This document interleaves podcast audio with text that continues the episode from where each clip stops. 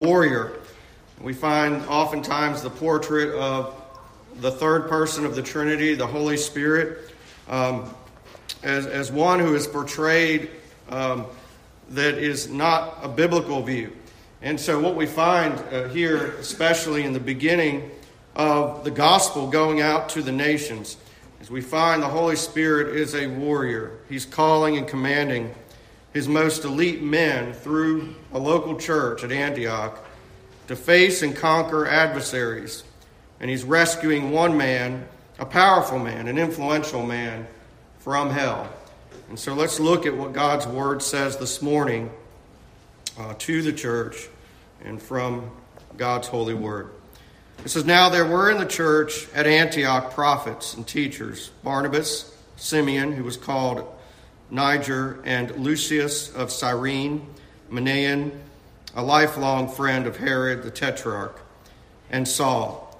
And while they were worshiping the Lord and fasting, the Holy Spirit said, Set apart for me Barnabas and Saul for the work to which I have called them. And then after fasting and praying, they laid their hands on them and sent them off. And so, being sent out by the Holy Spirit, they went down to Seleucia, and from there they sailed to Cyprus and then they arrived at Salamis, and they proclaimed the word of God in the synagogues of the Jews, and they had John to assist them. When they had gone through the whole island as far as Paphos, they came upon a certain magician, a Jewish false prophet named Bar Jesus.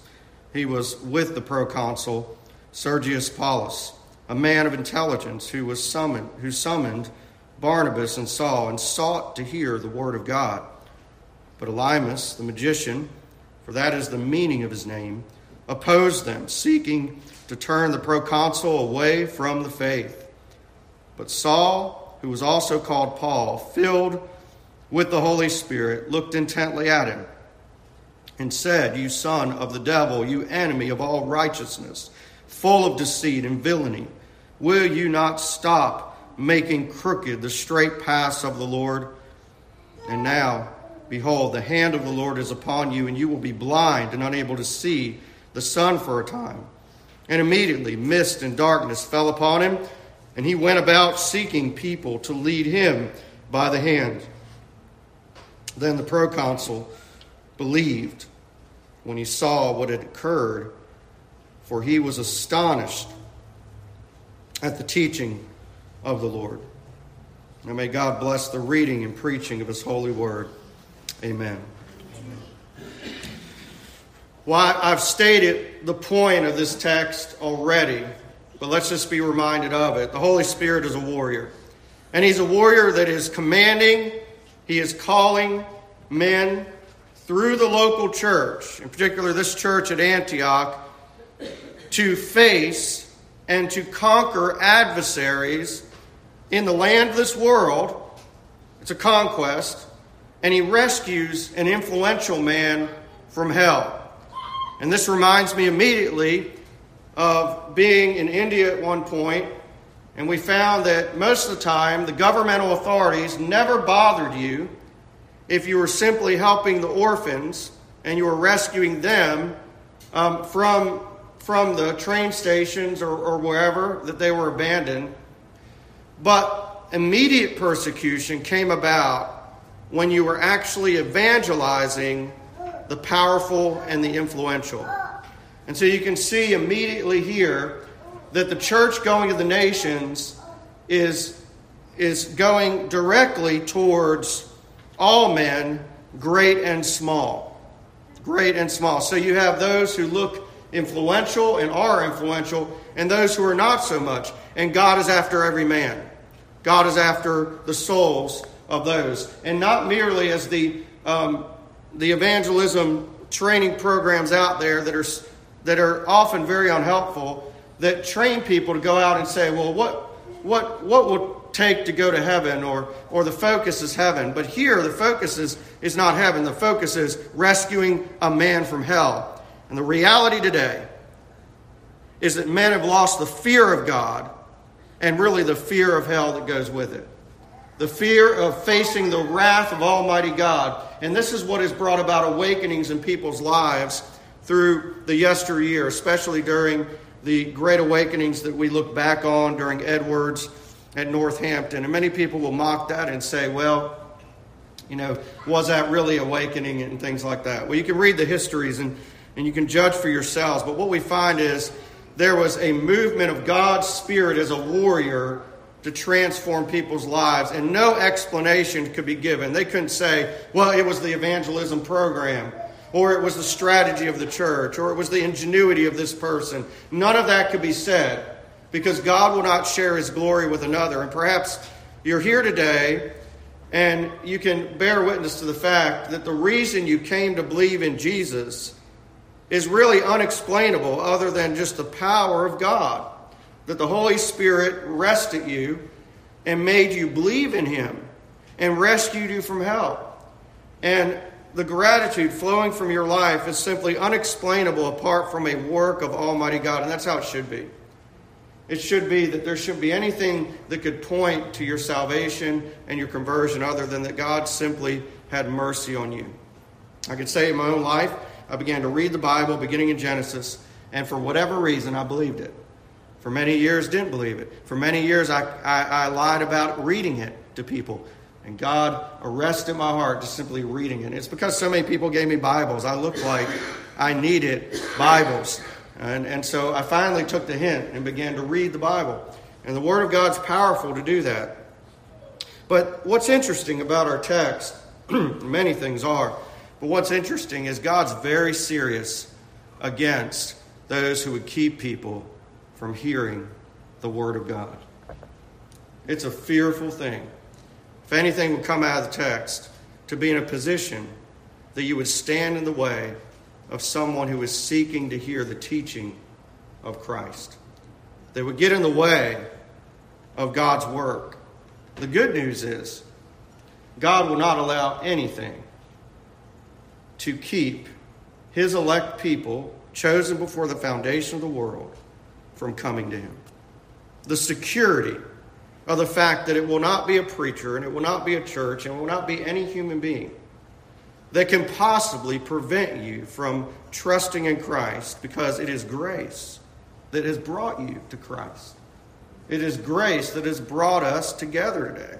It is the grace of God that has made us a church. And it's not because this person or that person did anything, it is because God did the work through men, yes, but ultimately we would say God did the work. God's the one to get the glory. He doesn't share his glory with another. And we ought to be very careful to make sure we're always pointing up to the Lord. You'll notice in these stained glass windows all around, it looks like an arrow pointing up. And it's because we want to point to Jesus Christ. We want to point to God. We want to point to the Holy Spirit as the one who has done it and the one who will do it. And we trust in the promises of God that he will accomplish all that he has promised in his word in this world. We look out at this world today, and we may seem hopeless, and we may be discouraged. We have to be reminded again of the sovereign grace of God that brought us individually to him, to believe in him and, and to know him. And that should change the way we're going to look at the future of humanity. It'll change the way we, we view the present time, but it'll also change the way we're going to view our children, grandchildren, and going forth. It changes the way we realize this world is our Father's world and our Father being God. This is not Satan's world. Satan has violated and robbed people in this world. But this is God's world. This is God's land. And we are called to go forth as a church on conquest in order to bring the gospel to the nations to bring the gospel to people, making unbelievers to become mature believers in Jesus Christ. Now, I am so off from my sermon, but I just felt that that should be something said. Uh, but we will we will hit this. Um, so what we see here, what we see again is Holy Spirit as a warrior, and walking through the text, we see in the first aspect we note that he is a person and he calls people and he speaks. So he's not a force. He's not some um, uh, some type of a a uh, Star Wars force or some Middle Eastern type of euphoria, but he's a real person revealed as such in Scripture. He's a, he's a warrior of a person, and he's calling people, and he's, he's here speaking to them. And you see that in the text where uh, it says they're worshiping the Lord with fasting, and that shows that they're there with a seriousness about their worship.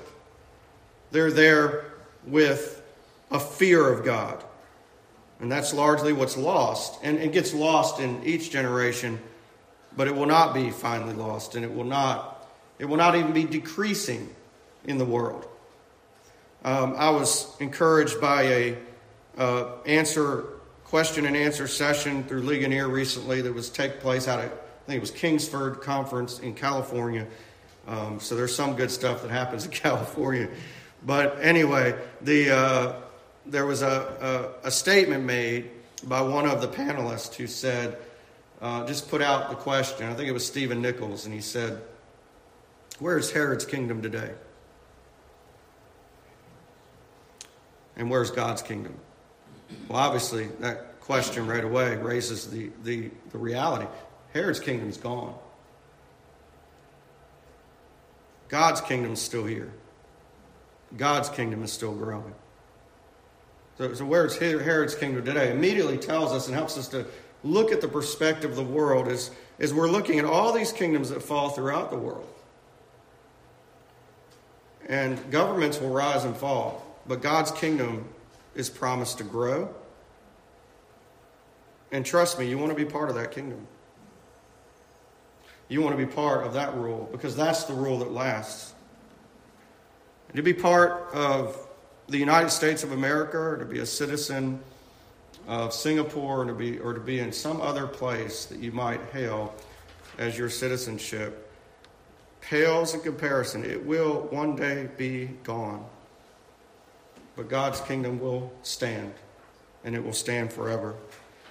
And we see there's people from all nations here already. It says the church at Antioch, you're not you don't have a central church. Perhaps you were taught in Roman Catholicism there was kind of some central church in Rome.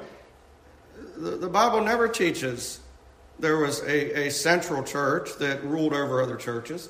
It never taught of denom- denominational kind of things or conventions that were ruling and sending the missionaries. None of that is in the Bible. And you see a church at Antioch, a local body.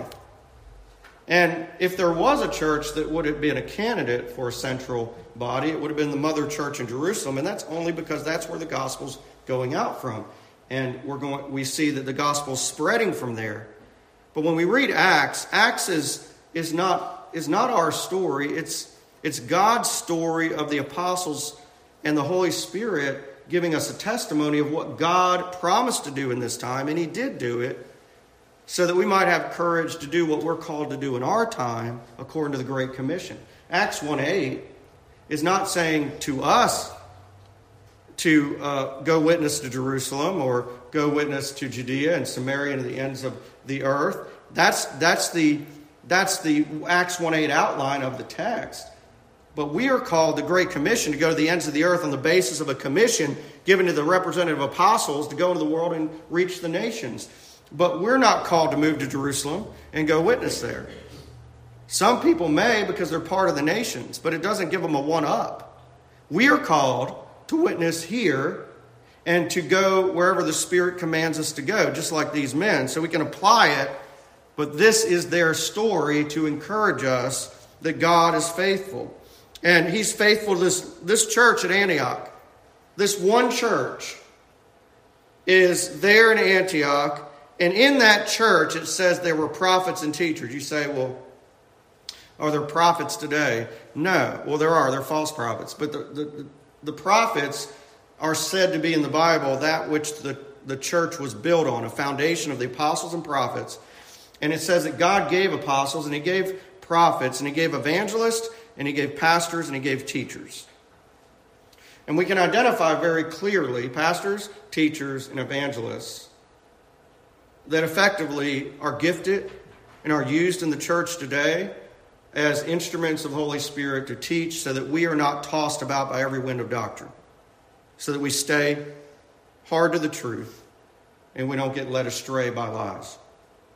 So those are there. But the prophets here, in particular, the, the church has gifted the church with at this time, are going to be instrumental with the apostles in giving us what we have here as the New Testament. And there were prophets and there were uh, teachers. And they also acted in a way of preserving the church, for we learned back in the previous chapters there was a prophet named Agabus who warned of a famine that was going to occur in the whole world, the whole Roman world at the time. And so we see that the prophets were used to do that in the first century. So you have, a, you have prophets and teachers, and included in this list, you have Barnabas, whom we know from the past as a son of preaching, the son of exhortation, the son of encouragement. We have Simeon, who is called Niger. The word Niger means black. He's most likely a black man. We have African Christianity immediately brought into this. And you'll find that the next person that's named may be related, Lucius of Cyrene. And Cyrene is of the northern part of Africa, also would have been dark skinned there, and would have been considered of the same, perhaps, lineage there of, of Simeon. Now, what's interesting about this is many many scholars indicate that Simeon may have been the, the, same Simeon of Cyrene that helped carry the cross for Jesus in the Gospels. Now, we don't have any conclusive proof of that, but we do have at least some historical data that people believe that. Well, what we, what we know, though, is right away, as the gospel is going to the nations, you have African Christianity right away in the forefront. You have, you have Barnabas and then you have Simeon and Lucius of Cyrene. And then you have a person named Manaen. And he is called here a lifelong friend of Herod the Tetrarch. And some believe that this, this one um, was a half brother of Herod.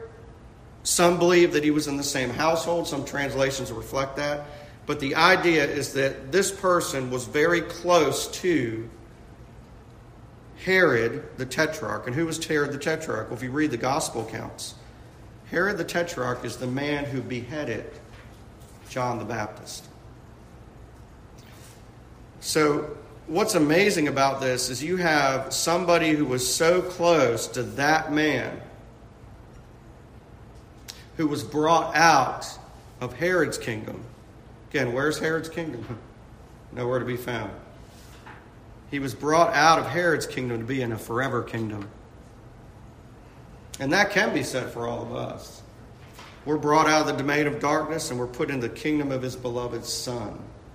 The Son of his love, literally, Colossians says. And then you have Saul. Saul, who is persecuting the church who's responsible for making families um, separated, taking husbands from wives and wives to, from husbands, from orphaning children. And he is saved by the mercy and grace of God. And he's used to write the majority of the New Testament letters we're reading. This man is chosen out to be an instrument to carry the gospel to the nations. And it is primarily through this man's ministry that we see God's promise to bring the gospel to the end of the earth, according to Matthew 24 and verse 14, and that the end would come. And the end to come there that's related in Matthew 24 is the end of Jerusalem and the temple in its first wipe off the map. That doesn't mean that there's not an application for the entire world as we know it to come. But that was being spoken that God was going to destroy Jerusalem as the gospel reached the end of the known world as they had it here. That's what Acts is about. So you have these five mentioned and it says, while they were worshiping the Lord with fasting, fasting means they're going without food, they're, they're practicing largely what it said when the bridegroom is taken away from them, then they will fast. And they were, they were giving up their daily food so they would give themselves to God in worship and prayer. They would rather be in the house of the Lord than at a feasting table if it meant difference between the two. And they were serious about it. They couldn't that their food was to do the will of God at this point. And and, and let us just remember this is a local church that fears God. A local church that has a seriousness about their worship. A local church that you can tell has an awe of who God is.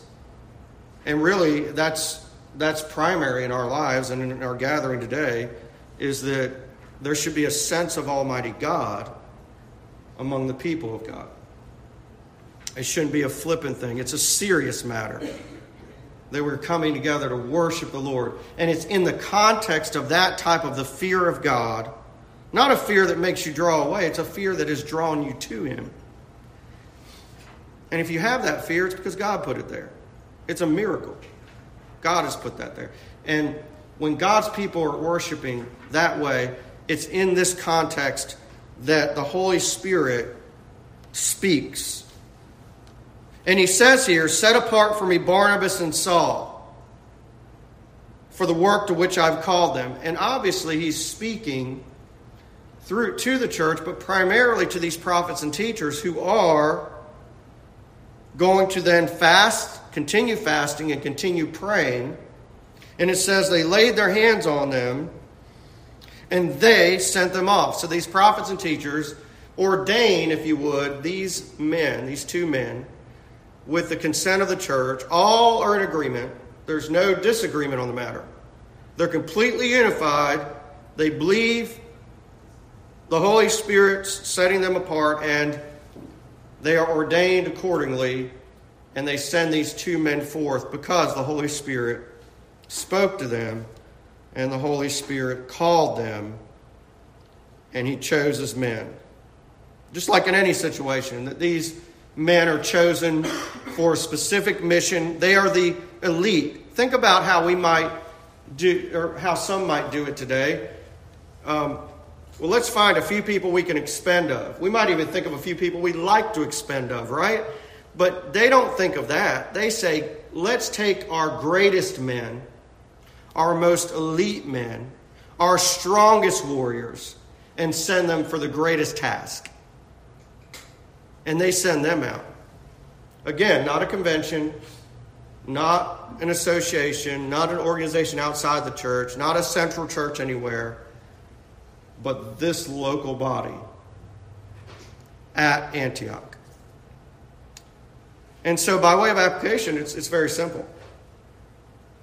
This is the example we are given as to how the gospel went to the nations as the Holy Spirit worked through a local body there at Antioch to reach the nations. And it should be, at least, that we have a seriousness about our worship it, it doesn't mean that, that we have to uh, fast every week. It doesn't mean that we have to do exactly what they're doing, but there should be a sense in which we're serious about it. And to speak very plainly about this, um, just in pastoral capacity here, and not in a legalistic sense, but ask yourselves the question Are you coming to church and, and from the way you're coming, the way you're presenting yourself, what you're presenting to others, but most of all, what you're presenting before the Lord, does it display the fear of God?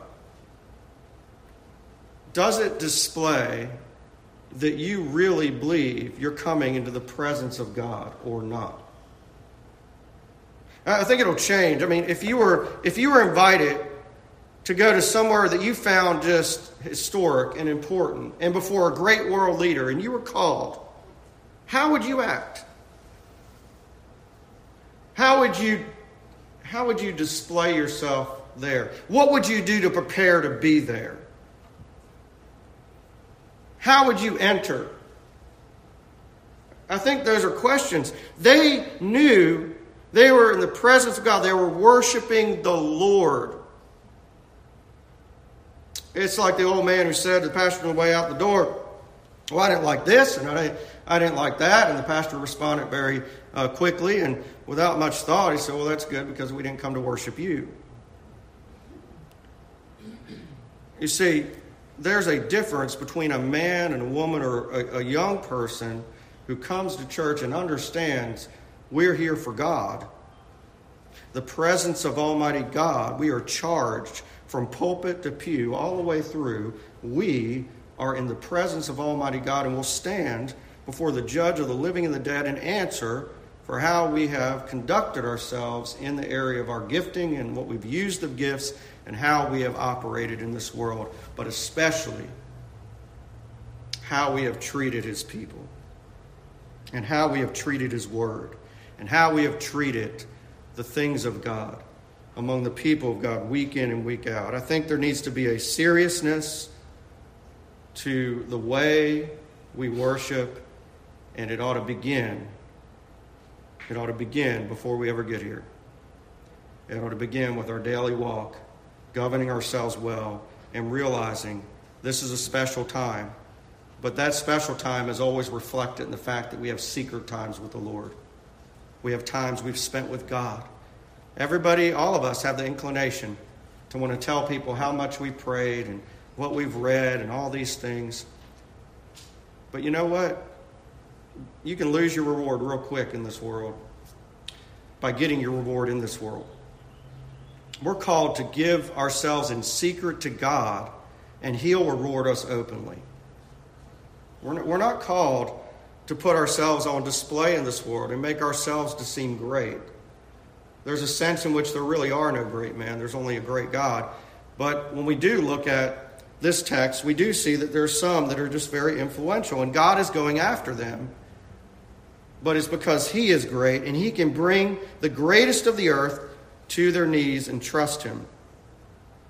Well, that's what I want to say on this first few verses. These first five verses is what, what an awesome thing the local church, how the local church is viewed, and how God raises up the local body and makes the local body the place in which he is going to go on conquest, like Joshua did going into the world. And Paul and Barnabas are like Caleb and Joshua when the ten spies say in unbelief that we are scared to death to go into land. We see Joshua and Caleb are scared to death not to go, not to face the enemy.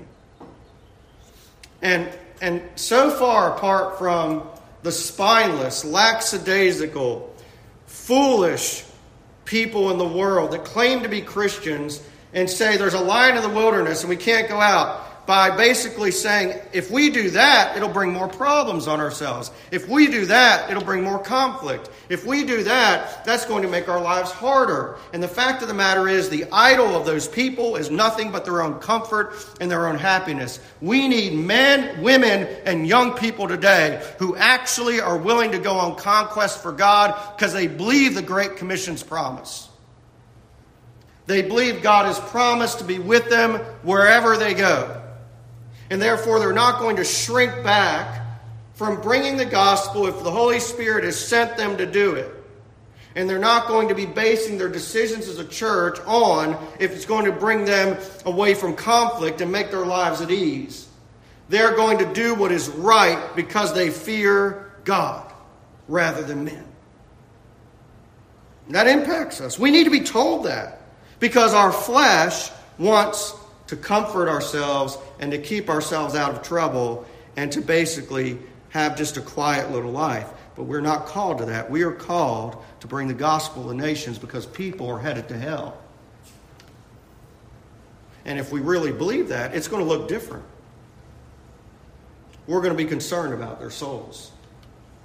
We're going to be concerned about where they're headed, their destiny.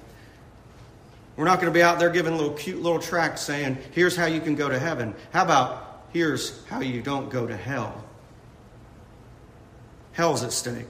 It's separation from God in one sense, but the presence of Almighty wrath. It is what humanity, in the midst of its worst torments, given over to what they want. You say, I'm free today. I want to be free. I want to do what I want to my body. I want to do what I want in my home. I want to have as many, uh, many partners in my life as I want to have. I want to rule things the way I want. I don't want police in my life. I don't want law in my life. I want lawlessness. Leave us alone. is the idea of the world. And they would say, I'm free, I'm free, I'm free. No, you are a slave to sin. You are captured by it to do the will of the devil. You are headed towards a ceaseless amount of being given over to that type of torture. The fact of the matter is, living in that type of life, I've tasted of that type of life. I've tasted of that darkness. I'm here to bear witness to you today. It is no fun to be spending your life constantly having to watch over your back for the next person that's going to basically do you wrong and, and the next deal that has gone bad. I'm telling you today as a witness to the fact that darkness leads to more and more slavery to sin, and you're going to be in the midst of people who care nothing about you. And it was because there was a man in a pulpit that God used by the Holy Spirit to share with me his life into drugs, his life into crime. You don't have to have that story, but, but it identified with me. And he's in a prison cell. A guy's throat gets slashed right next to him. God saves that man out of that.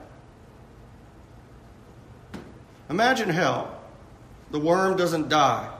Some people take it as the worm that's just gnawing at you of every sin, every guilt, everything that, that men hate and they're trying to get away from. They want to get away from God, but they can't. And God has sent worms there to basically devour them eternally, constantly, and to knead at them and constantly bring the guilt to mind and bring the shame to mind and bring the conviction to mind. But they can't get away from it. And they want to die, but they can't die and they're in complete darkness and they can't see, but they can hear it all. They can hear the law being proclaimed over their lives. They can hear, You shall have no other gods before me. They can hear, Honor my day. They can hear, Don't take my name in vain. They can hear, Don't make idols that you've bowed down to. They immediately are convicted again and again and again. They've done it all, but they can't reverse it. They're enslaved for eternity and there's nothing will change it. They can hear over and over again don't commit adultery, don't murder, honor your father and mother. Oh, I've not honored them. And they will spend eternity with worms gnawing at them of that very fact. And they will have lied and bear a false witness, and they would have coveted, and they would have broken all God's commandments, and those commandments will haunt them forever. Think about that's where men are going. Flames, as it says, and it can be literal flames, but the idea of the literal flame is not as bad as the fact of the spiritual reality of the burning heat of the conscience that is absolutely, completely being surrounded and encaptured by guilt and shame and a hatred for God, and they can't get away from it. They can never die, and they can never escape it. And so you see out in the world, everybody hailing their fists and saying, We want freedom. We want freedom to do what we want, how we want. And that's exactly what God will give those who are going to hell. They will have the freedom to do whatever they want, to whomever they want, however they want, but they'll never escape the conscience and the guilt and the shame and the worm that doesn't die and the flames that is not quenched. What an awful tragedy. And if we believed our friends our family and our community is headed that direction. We would not want that on our worst enemy. We would not want that on our worst friend, let alone our spouses, let alone on our children, let alone on people in our church. We want none of that for anybody. And it ought to cause us to have a desire to go up against what makes us uncomfortable and what makes us to be concerned in our lives. Now, let me say this. They obeyed the Lord. Look at the word so in verse 4. Being sent out by the Holy Spirit, they went down to Seleucia and from there to Cyprus. And when they arrived at Salamis, they proclaimed the word of God. Notice this is central. They proclaimed the word of God. In verse 7, they, you have them seeking to hear the word of God. And at the end, you have this man believing the teaching of the Lord. And so you have the Holy Spirit as a warrior. He has now called, and now he's commanding, and they are going first to the synagogues of the Jews, because that's where the law was entrusted to be. That's where God's word was entrusted to be. And there's so much, so much controversy over today, the law of God. Well, let, me ask you today would you like a world that is ruled by man's law? Uh, it was Steve Lawson who said uh, the world is not run by democracy, it's run by theocracy, meaning God is sovereign over the whole earth. Uh, whether, whether one likes it or not, God's the one that rules good and evil. He brings everything to his knee. He, he's the one who's controlling the things that happen in this world for his glory and the good of his people. If you have God's law, you have a limited number of laws. If God's law is in the heart, you have peace, you have security, you have people getting educated, you have institutions raised up, you have mercy ministries. Every place the gospel goes, it changes countries, it changes lives, it changes uh, families, it, do, it does the work. But when you have man's law, you have books, even in our own country, after book after book after book of law after law after law that some people say you commit, the average person commits five felonies in a single day without even knowing it. That's sure, surely a hyperbole, but we know the fact of the matter is it's because what's being said is that we've made so many laws, we've lost track of all the laws. And some people say, well, if you're in a place where, uh, uh, you know, there's no law, that's a horrible place. And it is. But you know what's worse? One has said being in a place where there's uh, innumerable amount of lawyers. Right? People that basically can dig up whatever law they want to serve whatever purpose to win their case. And it becomes not about who's what's actually really right and wrong. It comes it comes about it's a profession. It's a profession to basically just win arguments. Isn't that the culture we're living in today? Everybody arguing, everybody angry. And basically, the whole idea is just not what's right and what's wrong, but just win the argument. And then law after law is being passed. And the Supreme Court continues to be looked at as basically a legislative body in our nation.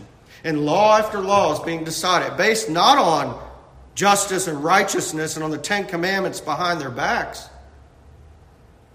but based on politics. So choose at any nation who you'll serve. That's how Joshua ends. You know, when Joshua ends, it says right before that, it says, Not one word that God had promised had failed to be accomplished. And so you see this the land is taken, the promise fulfilled, the covenant's fulfilled. But yet it ends with something's not right. There are actually idols in the heart that haven't been conquered. So there's a clue. You read through Acts and you find that something's not right. You get to Acts 28 and you see that Paul is witnessing to the end of the earth. He's made it to Rome, the gospel's gone there. And you expect the end to come, and it did. But something's not right. He's on house arrest there in Rome. He's still not being treated by the authorities how he should be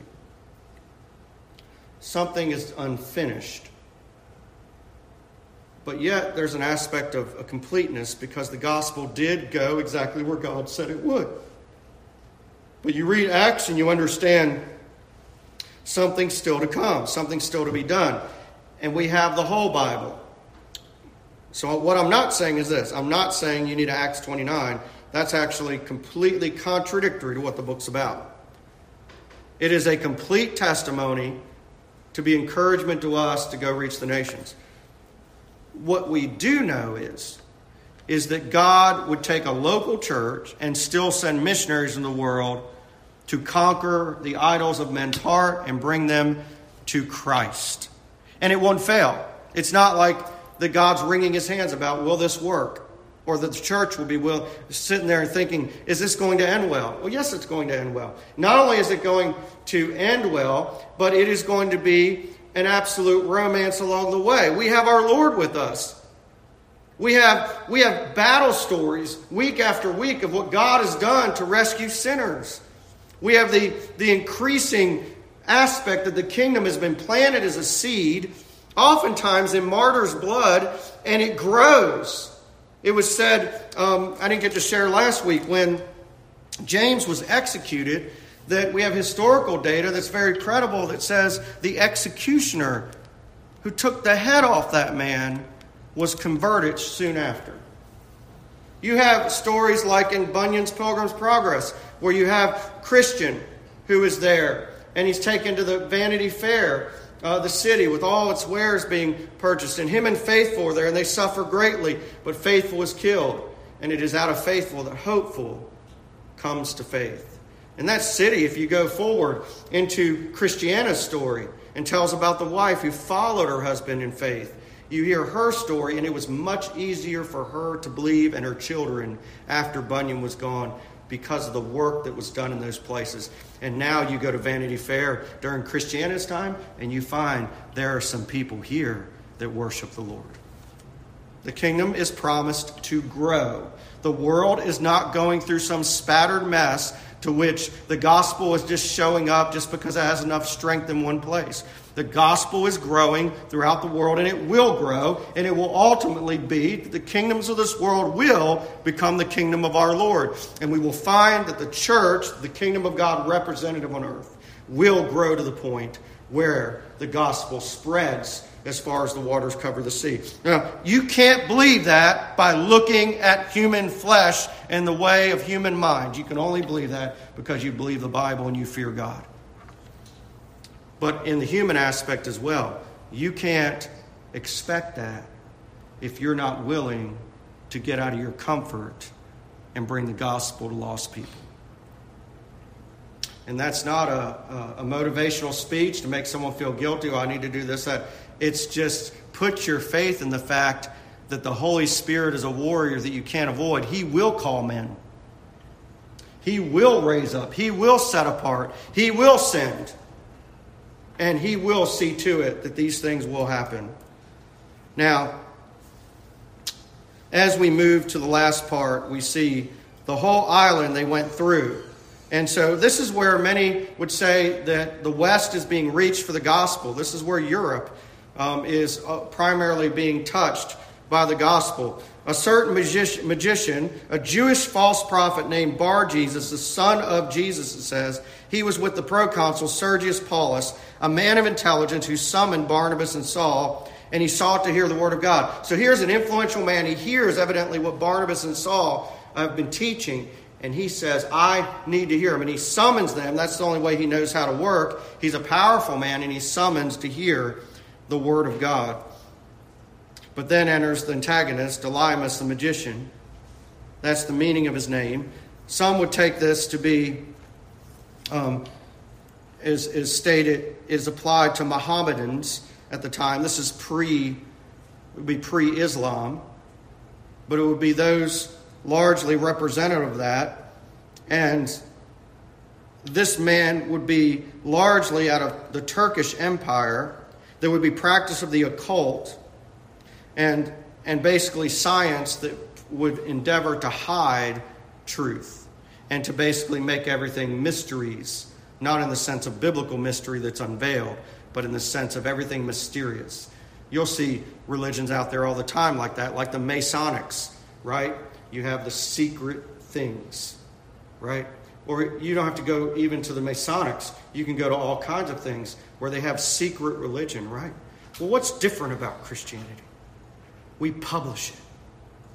There was a time in which it was held back for the purposes in which Jesus said to keep quiet as there was processes and things to take place for him to go to the cross, but no more.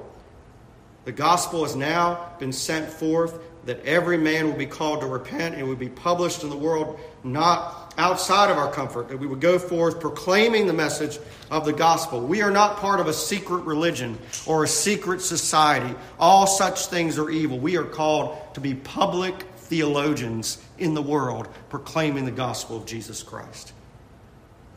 You, you can try to avoid it, you can try to have it comfortable, but I, I believe and I found oftentimes we're the most miserable when we're trying to basically be the most comfortable and we're trying to protect ourselves and we're trying to isolate ourselves. Think about the people that are still housed up in their homes because they are scared to death of a disease, still to this day.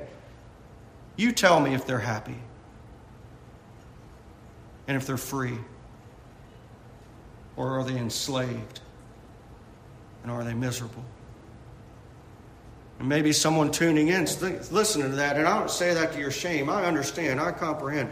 I know it feels like I live in the same flesh that you do. I understand there's a lot of reasons I don't want to get out and, and do what I'm supposed to do, or hit into this pulpit each week, or to go and to share with somebody. I mean, it'd be a lot more comfortable to not do it on one hand.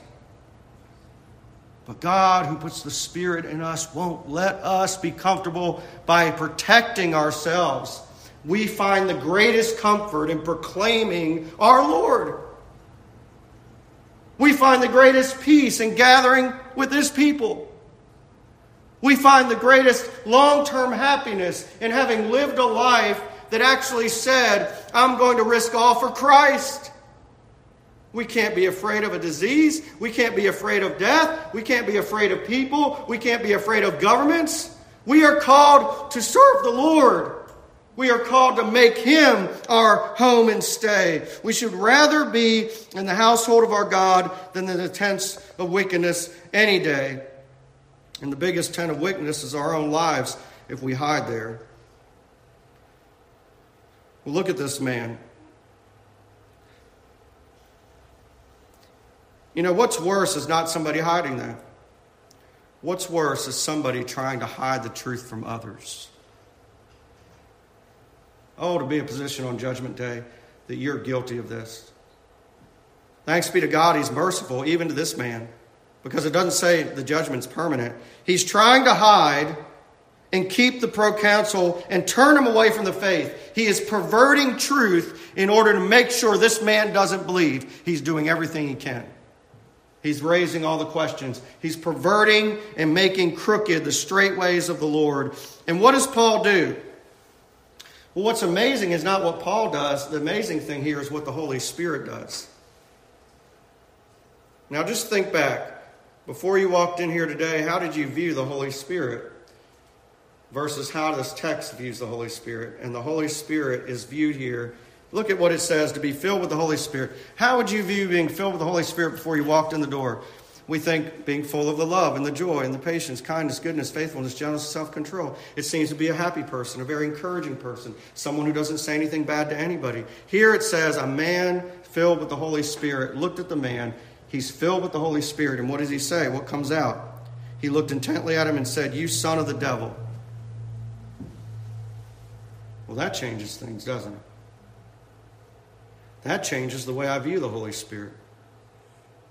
A lot of people in our community view the Holy Spirit. They have to have some feeling, they have to have some emotion. We got to sing so many songs and repeat the same thing about 20 times, and all of a sudden we've worshiped in the Spirit. Well, here, somebody filled with the Spirit looks at a false prophet and says, You son of the devil, you enemy of righteousness, full of deceit and villainy. He could have just stopped at that, right? But he's full of the Holy Spirit. And he's a warrior. He is not merely going to go in and basically tap the enemy on the shoulder. He is going to take the head off the enemy and make sure he doesn't rise again. He says, You son of the devil, he says that you are full of deceit and villainy. Will you not stop making crooked the straight paths of the Lord? He closes the sale, he finishes the job. And don't you know that the confidence that rose up, that God will, who began a good work in you, will bring to completion of the day of Christ? That confidence that Paul said in Philippians 1 6 out of joy, don't you know that this is where it rose from? It rose out of the fact that the Holy Spirit, when He fills a man, will conquer every adversary outside of him, and therefore we can have confidence He will conquer all of the sin and all the idolatry and all the faults within us. And many people out there today, well, it's not possible to bring the nations to a point to where the law reigns. Well, these are the same people that don't believe. It's possible to overcome anger. It's possible to overcome lack of attending the body of Christ. It's possible to overcome swearing. It's possible to overcome lusting. It's possible to overcome murder. Possible to overcome any sin. They don't believe that. So why should they believe that God would conquer the nations?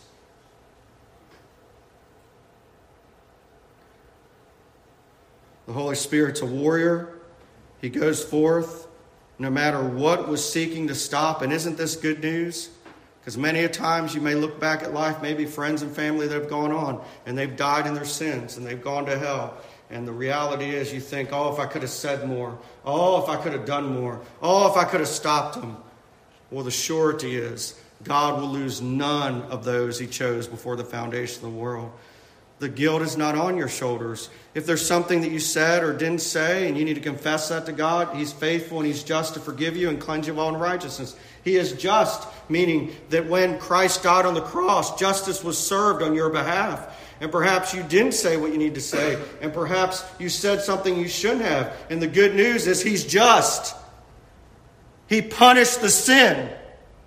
And all you've got to do is confess the sin, and He'll forgive you of the sin, and you don't have to go through life with any more guilt or any more shame, and you don't ever have to go to hell with it. And isn't that good? I mean, isn't that great to know that the worst that can happen to this world will only send us to heaven? That the persecutor's sword will simply send us to the Father's arms? That the worst thing that can happen to us can actually take us closer to God? That's the type of confidence that's needed for you to grow holy. You see, it's the big picture that goes down to the small picture. And the world isn't changed by simply going out and trying to take on hell with a water pistol. The world is changed by taking on your own sins with sanctification and grace in the power of the Spirit by the Word of God in your prayer closets and in the Word of God being read in your homes and in the singing of His praise in your lives. That is where the confidence comes from. These big stories lead to your story being developed over time so that you're not going to be a slave to that sin and you don't have to hear the inner quarries of, of constant worming of guilt. It can be free today. You can be free. You don't have to be enslaved. You can be set free, and it's by one thing it's not by the miracle. But notice what is given credit in the end here the Holy Spirit's warrior movement through these two men that he called, sent, commanded, and equipped and filled. It is at the end of the day the teaching of the Lord. It is the Word of God. Sanctify me by your truth, David said, for your Word is truth. Jesus prayed in his high priestly prayer that your Word is truth. And it's, I'm getting mixed up. Psalm 119 says, How can a young man keep his way pure? But by keeping it according to your word. Jesus prayed, John 17, Sanctify them by your truth. Your word is truth. At the end of the day, this man who is rescued in spite of a powerful magician that's trying to turn him away says, Yes, he saw the miracle, which is the sign of an apostle. We don't need that miracle today. We have this miracle that's testified. Chapter 12, verse 12, 2 Corinthians said there were certain signs the apostles performed. Why? To validate this is true. And when he saw the miracle with the teaching, it was the teaching of the Lord that made the grounds. Look at that word for. For he was astonished at the teaching of the Lord. And that's what the Holy Spirit does. We could bring evidence after evidence after evidence. We could say the majesty of the style. Some people just love to read the word because it's so majestic and so otherworldly. But that's not what convinces you to live your life or to trust the word of God. What does it is that the Holy Spirit makes you astonished at the teaching of the Lord. You read a text like this, and it's no longer just a text, it's a commission. It's a commission to holiness. And the Holy Spirit sends individual Christians on that commission before He sends us out to able to rescue a world. So the question today is not you need to go out and take on the world. The world is defined in 1 John, and it says this, church. It says, the world, all that is in the world, the lust of the eyes, desire of the eyes, the desire of the flesh, the pride of possessions, right? It's, it doesn't have the love of the Father in it. That's all that the world is defined. Are you conquering that? Are you conquering that? If you trust Christ, not only can you, but you will, because He seals you to the day of redemption. The Holy Spirit dwells in you, and He uses the means of the teaching of the Word to take you a step closer in sanctification and holiness and perfection. Not that you will be perfect on this side. The same people that are, that are uh, so skeptical about a world that can be made Christian are also very despairing that they themselves can actually look Christian. We're not talking about perfection. We're talking about is it possible for a man to live for God? And the scripture doesn't say not only is it possible, but because of God's sovereignty, it is promised. Get that, church. And stop living in any way like I might be inclined to live and to hang my head because the world is so dark at this time. Keep your chin up towards God and trust His promise. Trust His testimony. Don't give up on these things. Realize the Word of God and the Spirit together, the Spirit being a warrior to take this teaching and astonish your life and the world by it. And may it be so in Jesus' name. Let's stand together. Father, I thank you for the opportunity to deliver that which you have taught me in this week. I pray that it would be of a help to each person. I pray that they would see the true truth of God and that they would be encouraged and equipped. They would think through these things. They would meditate on them, that they would be better for them. They would be closer to you. And that you would help us, Lord, to now spend this time giving thanks to you and communing with you, in remembering what Christ has done through his body and his blood, knowing that we are free in Christ, that we have been set free by the blood of the Lamb, the truth that's in Christ. And we pray now these elements that are set before us, that those who believe will take of them, and that they would demonstrate their unity with the body of Christ here, a body of Christ that is also called called to reach the nations and to see your glory cover the globe. We pray, Heavenly Father, today, those who are still seeking and understanding, trying to find what this thing Christianity is, we pray they be compelled to believe. We pray the power of this gospel, the good news of Jesus Christ for sinners, that you died for the ungodly, will grip them and change them, that they will be saved right now that they would look to Christ and be astonished by his teaching. May it be so, Lord. In Jesus' name, amen. So I've prayed already, but I will just re emphasize the instructions, and that is this time of communion is for believers. You profess faith, you confess faith. You have to feel um, awkward if, if you're not there. We welcome you. We're so glad that you're here, uh, just listening and, and uh, hearing the word proclaimed. But we, uh, we as a church just want to testify to whom we belong, and we want to invite you to belong. We want to invite you into Christ, but you must come one way. You must come the way, the truth, and the life, Jesus Christ alone. You can't come through your works. You can't come by being a better person. You can't come by just simply joining a body. The only way you can come is by putting your faith in Christ, and that happens right here in the heart to your Lord. You can put your faith in Christ right where you're standing. You can call on him and say, Save me I'm a sinner. You only need to do two things majorly, and that is, I'm a sinner. I didn't need to be convinced of that. I, I realized I was a sinner, but I needed to know there was a God who would love me, who would save me, and who would bring me in. And he would. And he did through Christ. And Christ demonstrates his love to us. And so there should be no question. He loves you, he desires you, and he calls you. Will you come? Will you trust him? And if you have, we welcome you at the table if you haven't, we ask you to spend time praying and calling on the Lord. He hears your prayers. We see that in Acts. He hears your prayers. So call on Him. But I pray you be blessed at this time. You come.